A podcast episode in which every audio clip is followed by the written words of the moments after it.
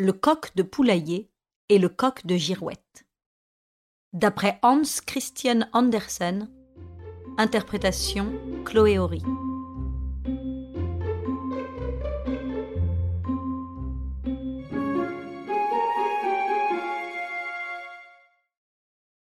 Il était une fois deux coqs, un sur le tas de fumier, l'autre sur le toit.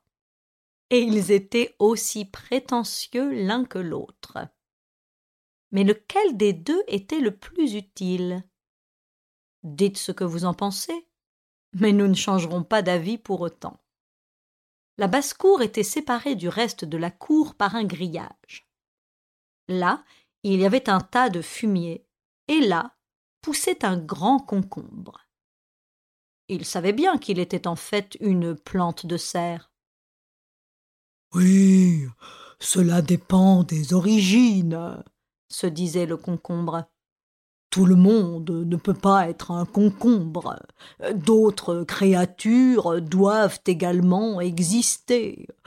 Les poules, les canards et tous les habitants de la cour voisine sont aussi des êtres vivants. J'observe le coq du poulailler euh, lorsqu'il est assis sur la clôture. Il est autrement plus important que le coq de girouette, euh, qui est, il est vrai, très haut perché, mais ne sait même pas piailler, et encore moins coqueriquer. Il n'a ni poule, ni poussin, ne pense qu'à lui, et transpire en plus le verre de gris. Par contre, notre coq, lui, est un Regardez-le comment il marche, c'est presque de la danse. Et on l'entend partout. Quel clairon. Oh. oh s'il voulait venir ici, s'il voulait me manger tout entier avec les feuilles et la tige, ce serait une bien belle mort. La nuit, un terrible orage arriva. La poule avec ses poussins ainsi que le coq s'abritèrent. La bourrasque fit tomber avec fracas la clôture entre les deux cours. Des tuiles tombèrent du toit, mais le coq de girouette était bien assis et ne tourna même pas.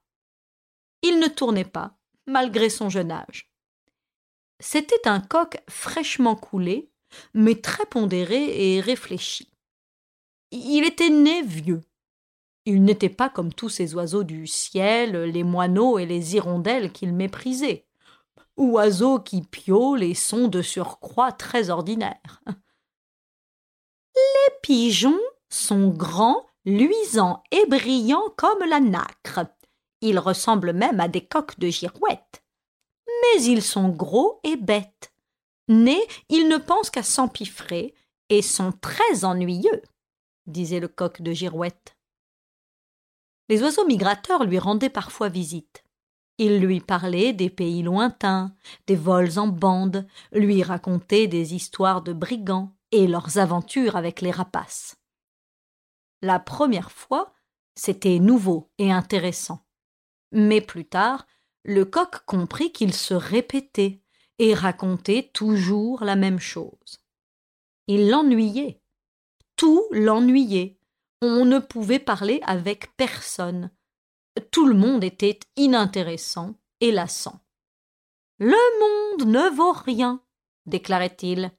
Tout cela n'a aucun sens. Le coq de girouette était, comme on dit, blasé et c'est pourquoi il aurait été certainement un ami plus intéressant pour le concombre s'il s'en était douté. Mais celui-ci n'avait Dieu que pour le coq de poulailler, qui justement marchait à ce moment vers lui. La clôture gisait par terre, et l'orage était passé. Comment avez-vous trouvé mon cri de coq? demanda le coq aux poules et aux poussins. Il était un peu rauque et manquait d'élégance. Les poules et les poussins passèrent sur le tas de fumier et le coq les suivit. Œuvre de la nature dit-il au concombre. Ces quelques mots convainquirent le concombre que le coq avait de l'éducation, et il en oublia même que le coq était en train de le picorer. et de le manger. Quelle belle mort. Les poules accoururent, les poussins accoururent, et vous le savez bien, dès que l'un se met à courir, les autres font de même. Les poules cactaient, les poussins cactaient, et regardaient le coq avec admiration. Ils en étaient fiers. Il était de leur famille. chanta-t-il. Les poussins deviendront bientôt de grandes poules. Il me suffit d'en parler à la basse-cour du monde. Et les poules cactèrent et les poussins piaillèrent. Le coq leur annonça la grande nouvelle. Un coq peut pondre un œuf. Et savez-vous ce qu'il y a dans un tel œuf? Un basilic. Personne ne supporte le regard d'un basilic. Les hommes le savent, vous le savez aussi, et maintenant vous savez tout ce que j'ai en moi. Je suis un gaillard, je suis le meilleur coq de toutes les basses-cours du monde.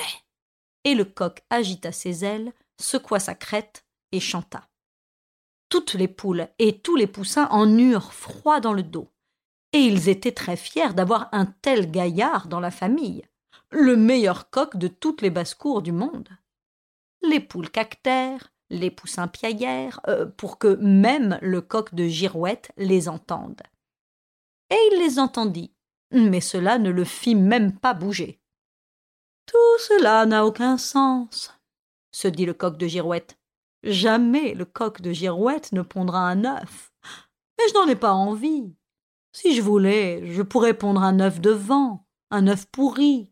Mais le monde n'en vaut même pas la peine. Tout cela est inutile. Oh, maintenant je n'ai même plus envie d'être perché là. Et le coq se détacha du toit. Mais il ne tua pas le coq de poulailler, même si c'était ce qu'il voulait, affirmèrent les poules.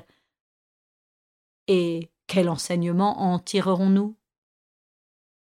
Il vaut mieux chanter que d'être blasé et se briser.